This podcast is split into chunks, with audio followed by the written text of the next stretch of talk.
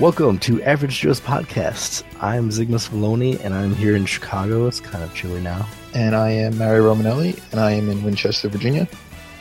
It's kind of nice. Good. And uh, so this is our Halloween podcast, but it's not Halloween themed. We're just recording on this day. So uh, Halloween special. We're talking about uh, some of the event events that happened this past weekend. We'll get through that, but we'll also talk about some shot clock in- issues and border boundaries and shot clock management or game clock yes. management, all that yes. stuff, all that fun stuff. Um, Mario, do you want to launch into the Maryland Dodgeball Invitational? Yeah, uh, I'll get right into that. Um, some great matches. Uh, I showed up a little late because I had to drive up to Virginia. Um, There were four teams there. I think there was Maryland, Stevenson, Towson, V C U, and uh, Penn State, I think, was supposed to be the fifth team. Couldn't make it. They had a few car accidents on the way. Yeah, we were um, told everyone's okay. So yeah, everyone's good. Great. I think they, they hit a few deers is what the issue was, uh, from what I was told. But yeah. if, you, if you're driving on the road, just be careful. These trips yeah. are far. We have, we Felix just put a article up of how much we drive in the N C D A. Um, a couple articles back if you want to take a look, but it is astounding that we have so many miles driven, and um, we're lucky to have so few accidents. So mm-hmm. keep keep safe on the road. Don't take chances. Yes. Hopefully there'll be a way where maybe we can get like a sponsor for the N C D A for like a gasoline company. Like, I don't know, like ExxonMobil or somebody can like yeah, some kind of road trip company. Yeah. Um, but okay, uh, going into those matches, I have uh, Ziggy was so kind to give me all the list of results right here. Uh, so Maryland over Stevenson was the first one. It was uh, five one in favor of Maryland. Um, I showed up right uh, sometime during the second half of that game, and from what I was told, uh, it was. It, this is brings me into the game clock management. Um, apparently, it was one one uh, Maryland Stevenson before halftime, and when they started the third point, the game clock didn't start right away, mm. and and so I think after what I was told it was about a minute or two, so both teams just agreed, okay, we'll just take off a minute, you know, off the whatever time was on there, because the clock wouldn't start right away. Uh, well, Maryland ended up winning that point with about twenty seconds left. All right. So, yeah. so who knows if there was actually a minute or less, or if there was maybe like two, three minutes, you know, because when you're playing dodgeball, you lose track of time. No one knows for sure. So that that could be a huge issue if if the twenty seconds wasn't supposed to be there. You're looking at a whole. You're looking at a one one yeah. game at halftime. That's definitely uh, an officiating lapse. Mm-hmm. So you gotta have you gotta be as an official. You gotta keep the clock on. When I, yeah. when I have like a four-man crew, I usually, if I'm head ref, I'll have my A ref do the clock, and he'll just handle clock stuff, and then I'll handle the rest of the stuff. So I don't know. It's like a division of responsibility. Yeah, I, I and agree. It's a shame, and that's like it. It should never happen like that, even if it was twenty seconds, because mm-hmm. it should really never happen because the refs are put there to do the job correctly. So mm-hmm. it's a shame, but sometimes it happens. It, yeah, and you know it does suck, especially when you don't think about it. Most games aren't really decided within those last twenty seconds. Um, yeah, definitely. Uh, but I always, I always like to think that there are so many teams that are on a bye, or even if there's just one team on a bye, there are a lot of people watching a game. If you could just have one person just press the on and off button. Yeah, no, it's know, it's super easy. easy. It's just on whistle and off whistle. Yep. Um, So uh, a little issue there. Um, and from what I saw from the second half, Maryland, Stevenson was just more defeated, and Maryland was just they uh, they just kept momentum going. Um, a couple um, stepping over the line for some Stevenson players. So that's something I guess you know to inform people about. But this brings me to my next question, Ziggy. Um, From what I know from Elite Dodgeball and what I thought I knew back when I used to play N C D A all the time for DePaul, um, if you step on the line, is that considered an out, or do you have to have part of your foot over that line? you have that's considered an out on the attack line. On the attack line. Yeah, but it's, if, a, but it's explicitly if, written on the attack line, um, but it's different in Elite, definitely, because you have to step over it, I think. You have to mm-hmm. visibly step over it um, in Elite mm-hmm. to be out. But in in the N C D A, we just, we I think it was like twenty twelve, twenty thirteen, we just defined it as don't touch the line at all because it's easier to see. Now, is that the same? Is that only for the attack line, or is that the same for the back line and the sidelines? Um, so let's say if you have one foot on the line, and then that's it, you have nothing over on the back line. Are you considered still in? Because of our status as uh, the one point of contact rule, I think we're a little bit more lax on other boundaries, but we're not lax on the attack line, which is a no-touchy boundary. Can't can't touch that. Can't go past it. Um, and touch the floor beyond it. I mean, obviously you could reach over with a dodgeball um, and, and try to, you know, get a ball over there, and you could do that, but you can't touch past it. So I think it's either way. I could I could end up recording it as uh, or change the ruling, and I don't think it would change much because it's only three inches. But the thing, the thing about that is not all lines are the same width. It's so like if you then we would have to define like the tape that you use for the attack line as being specifically three inches wide, because that's how the paint is on, around the boundaries of the court. Mm-hmm. So yeah, that's, it's, I was just agree. Yeah, that's another concern, because if you have a team using very thick paint or like yeah, their thick tape, just like um, so uh, for a good example is M S U at um, their main court in I M West has a big green solid line that they count, which really shouldn't count because a basketball court width line is three inches, but they count about eight inches because that's how wide the green is. Oh yeah, I actually I do remember that on their main court. Yeah, and it could be like from outside green to the you know, outside of the sideline to the other outside of the sideline. That's actually fifty feet, and that's what they say. But um, you know, our courts are loosely defined as in a recommended N C double A court, but it could go either way. Like DePaul's a lot smaller, mm-hmm. but has the same, you know, the regular three three inch line.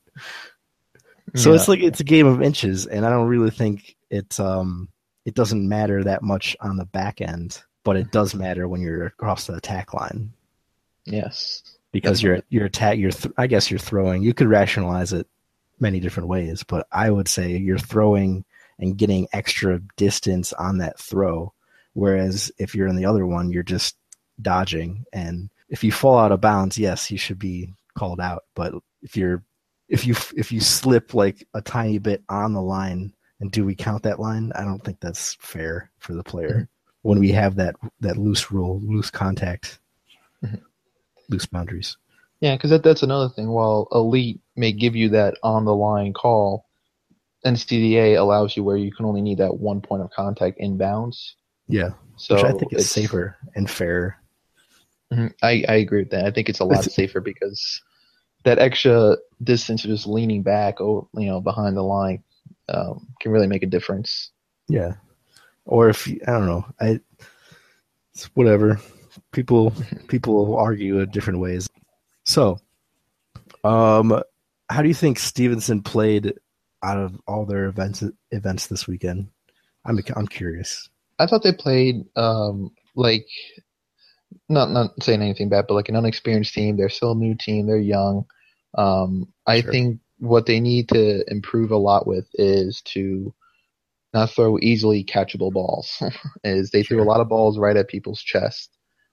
Um, and I think if they can make smarter throws, you know, keeping it low, it would be a lot easier, a lot better for them. Uh, but you can tell, I feel like they have a lot of talent and then a lot of um, unexperienced, like newcomers. Um, yeah. From what I was told, they have a good like five top players, and I, from when I went there and saw, they do, they do have a good five solid like top players that ca- I don't want to say carry the team, but um, are making or making more plays that show that they're experienced.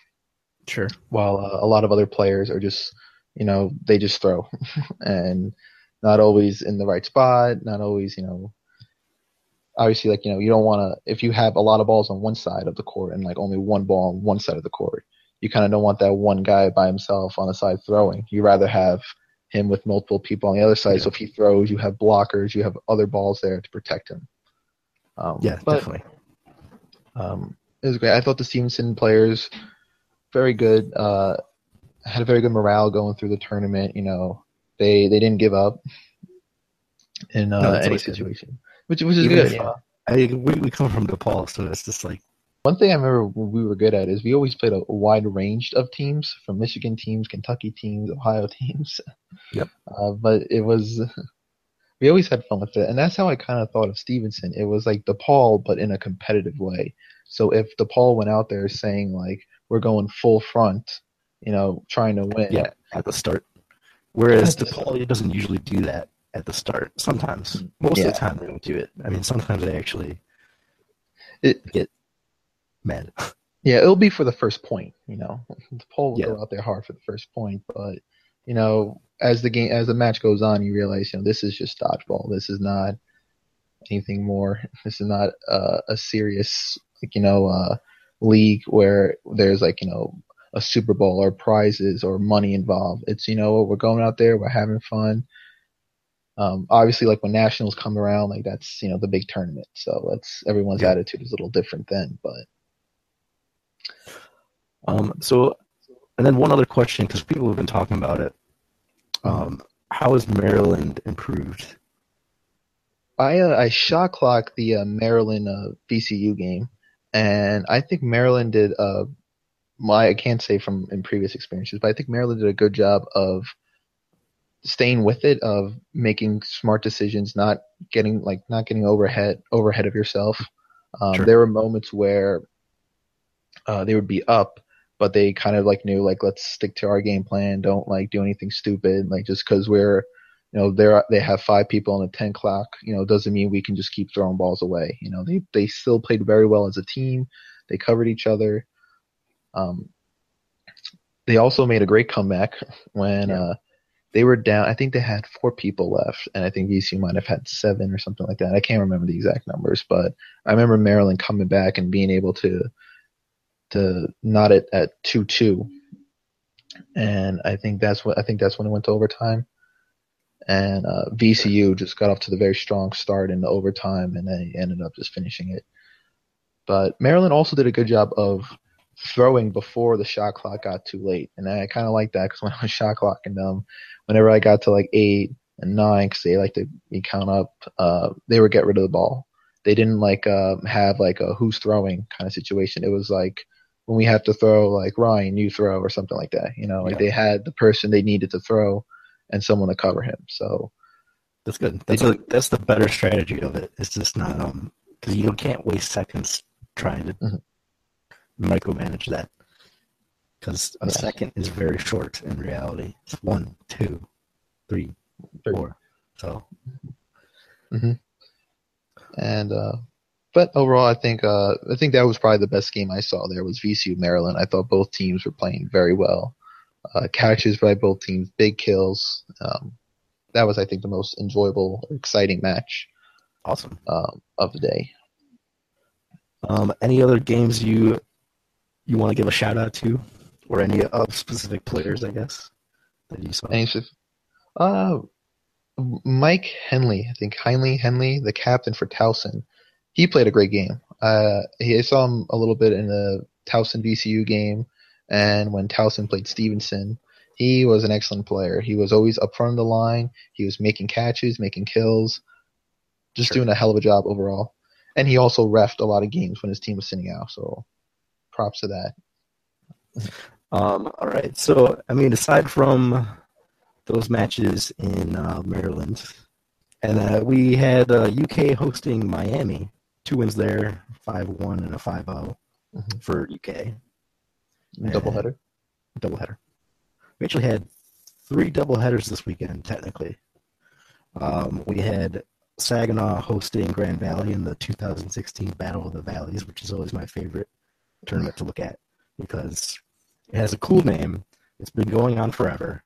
Whenever Saginaw plays Grand Valley, it's always a Saginaw has a good chance to win against Grand Valley because of their, I guess, mindset against it. So I like seeing those matches, match results. And it was actually, one was overtime with a Saginaw win in overtime. And then the next one was a Grand Valley win in regulation. So hmm. um, it was uh, some exciting matches. We had some point duration data, which is always fun. They uh, they split doubleheader, which is always exciting. Yeah, um, splitting a doubleheader is exciting. Like, because everybody gets a win. Everybody gets a loss, I guess. Everyone gets a loss, that's true. Well, let's go through the, the Saginaw match, because we had, or the Saginaw win match on N O T, because we had the point results. So about sixteen minutes left, uh, Grand Valley scores a point, and then right before the half expires at about one minute, forty-three seconds, Grand Valley gets a point. So right now it's up two oh Grand Valley going into the halftime. Saginaw comes back with two points to tie it up, and then wins it in overtime. Hmm. That's pretty. That's pretty cool, and that's just based on the point duration data. I wasn't even there, and I didn't see the live video, which they, I think we had a Facebook live video for it. But which is always interesting to see because, um, especially uh, the point right before the end of first half, um, is because whenever uh, you just see the final score, you're like, oh, if it's you know a three two game, you're probably thinking, okay, that was pretty maybe back and forth. But then yep. It really wasn't. I mean, you had Grand Valley winning in the first half and Saginaw Valley winning in the second half, and that's why you went to overtime. There was no, you know, yeah. one team was dominant in one half, one team dominant in the other half. A two oh deficit is is definitely hard to come back in the N C D A. Not mm-hmm. unsurmountable, but because it but happens it, occasionally. But I don't know. To come back and win in overtime, um, it's probably good, pretty good, pretty good game to watch. Well, play in. There. There was a rule proposed by Felix that uh, to make the first of three wins or the sixty minutes or whatever, um, fifty yeah, we've minutes. Done that many times. But I guess not enough people agree. I mean, because let's say Grand Valley was up three nothing in the first half. I mean, Saginaw Valley still probably could have came back. I think that's what the championship game a few years ago was. I think Grand Valley had a three oh lead at halftime, and Saginaw Valley made it three two with like three minutes left. They just ran out of time. Yeah, so they could, it, they couldn't finish it off. Yeah, so, no, um, it's different. It's uh, the whole best of set series is is a weird thing, and um, I um, I'm definitely open always to discussing it because it'd be pretty cool. That's actually what we used in the six v six recruitment tournament that we had at Wisconsin Plantville. It was best out of three. Yeah, uh, I actually spoke with a experienced dodgeballer Tim Wells. He's uh, going to Towson now. He's a grad student at Towson. For those of you who do not know who Tim Wells is, uh, he used to be captain in charge of the R I T Tigers.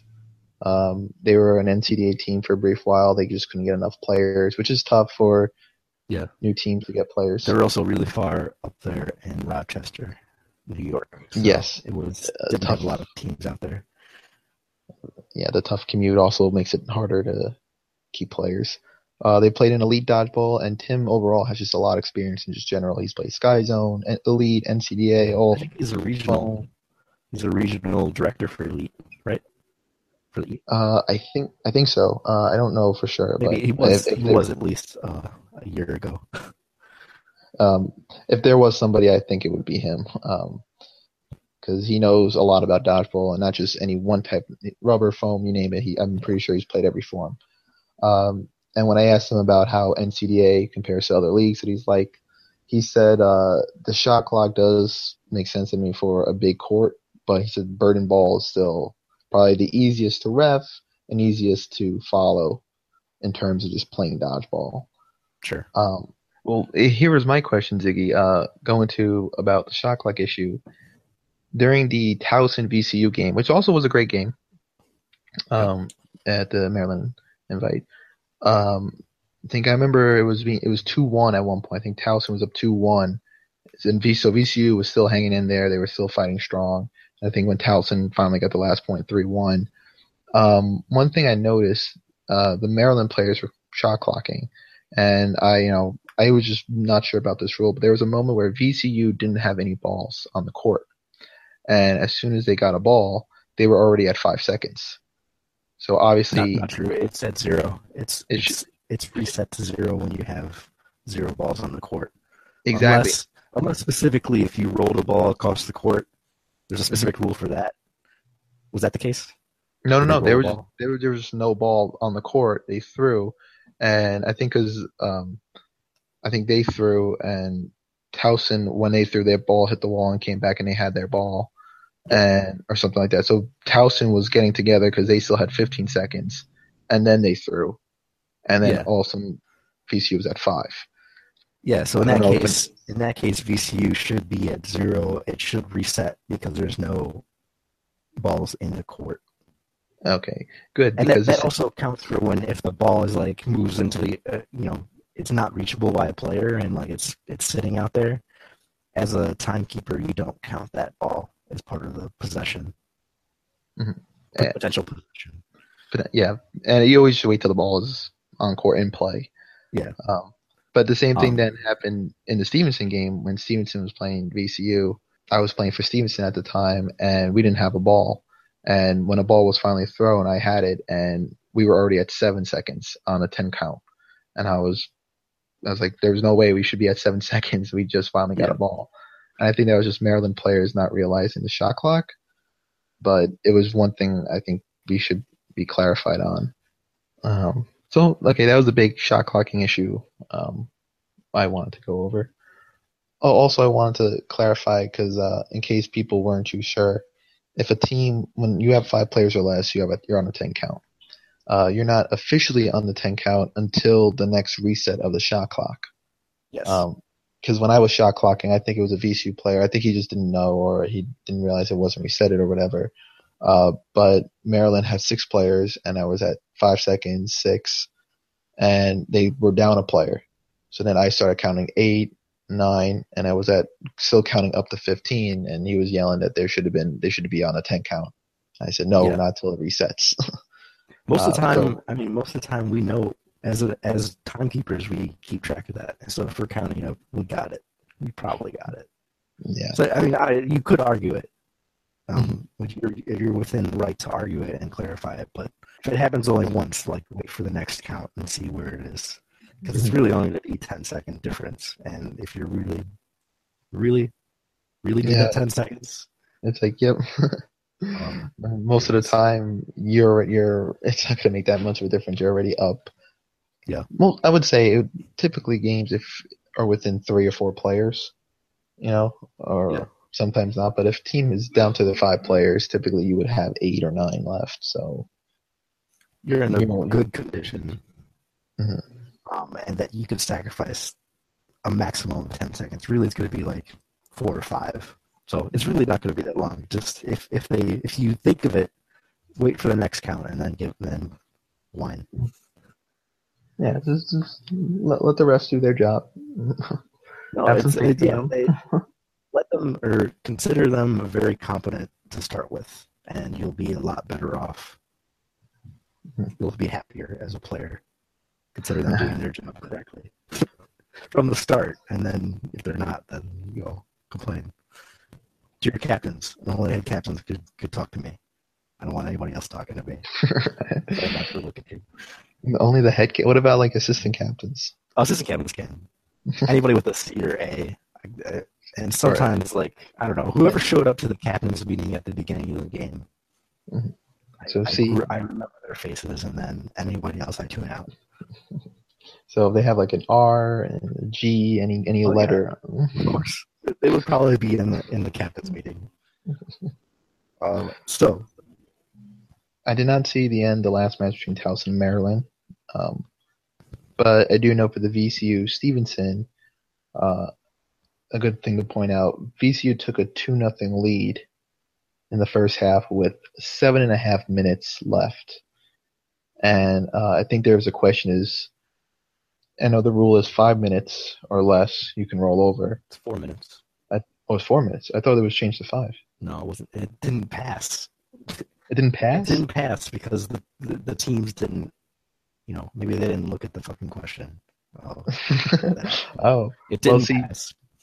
Okay, well, I take back what I said about Mike Henley then because when he was refereeing uh, V C U Maryland, There was, uh, I think, like five minutes and twenty seconds or whatever.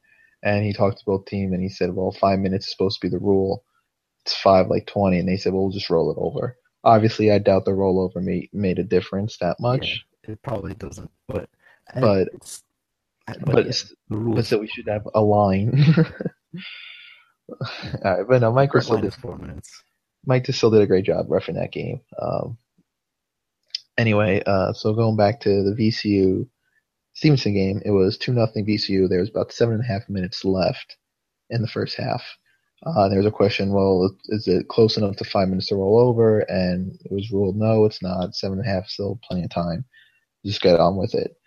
Well, Stevenson ended up winning that point with twenty seconds left in that first half. So, sometimes so it, it happens. Sometimes it does happen. So, a good seven solid minutes is how long it took to do that point. So now you're at halftime two one instead of two zero with a larger second half. Um, so it went to second half two one. I think V C U made it uh, three one, and Stevenson then made it three two. So you're now looking at three two with about, I think it was like five and change left or six minutes. I don't I don't remember the exact number, but there was there was still enough time, or there, there might have been thirteen minutes actually. I think there was more time. Uh, so there's still plenty of time with a three two game, and V C U ended up winning. Yeah, because V C U ended up winning it, making it four two, and then there was still like three minutes left, and then we just played out the other three minutes, and that was yeah. it. So a four two game, y'all. It was really at one point two one and three two. So that's exciting. That's why like it, when... that's more exciting than if you find out if it was four nothing V C U and then Stevenson got the last two at the end to make it four two. You know? Yeah. That's kind of the reason why we don't ever look at the box or don't ever look at the points scored in in mathematical terms. Yes. Because it, it could stuff like that, and then like and even then like some teams may not even, or some officials may not even record it correctly. Like mm-hmm. maybe there was the match was called at like four oh, and then they played two other points after that, and one of them was a gladiator point, and the box score was applied to it. It's really, it's that's it doesn't really matter, and it, it shouldn't ever really matter that much. But it's interesting to look at, so we should always kind of record the point. Yeah, that's true. I, I do agree with you, because the same thing can be said in a hockey. If you look at a hockey game that's four one, yeah. you're probably thinking a team out four one. Meanwhile, those it could have been two empty net goals. It could have been two one. And then because yeah. the team down by one pulled the goalie and made it three one, then they tried it again, and it's four one. Yeah, so definitely. they think they think four one is a blowout or something, but really it wasn't for the empty net goals. So just using a different sport to compare it. But yes. Yeah, that's uh, a perfect perfect explanation. I don't know. That'll, that'll do it. I'm uh, Zygmunt Maloney, and I'm here in Chicago, and it's cold. It's still cold. It's cold. It's cold. Uh, I am Mario Romanelli. I'm here in Virginia uh, on this Halloween night. Uh, are you gonna go and are you going trick or treating later, Siggy? Um, no. Or did you already go? I'm gonna sit by my door. Actually, I have bowling. I have a few bowling, so I'm gonna do that. Oh, I thought you weren't doing anything the rest of today. I, yeah, I lied. I forgot. I forgot about it. And uh, this has been Average Joe's Podcast. Uh, thank you all for listening.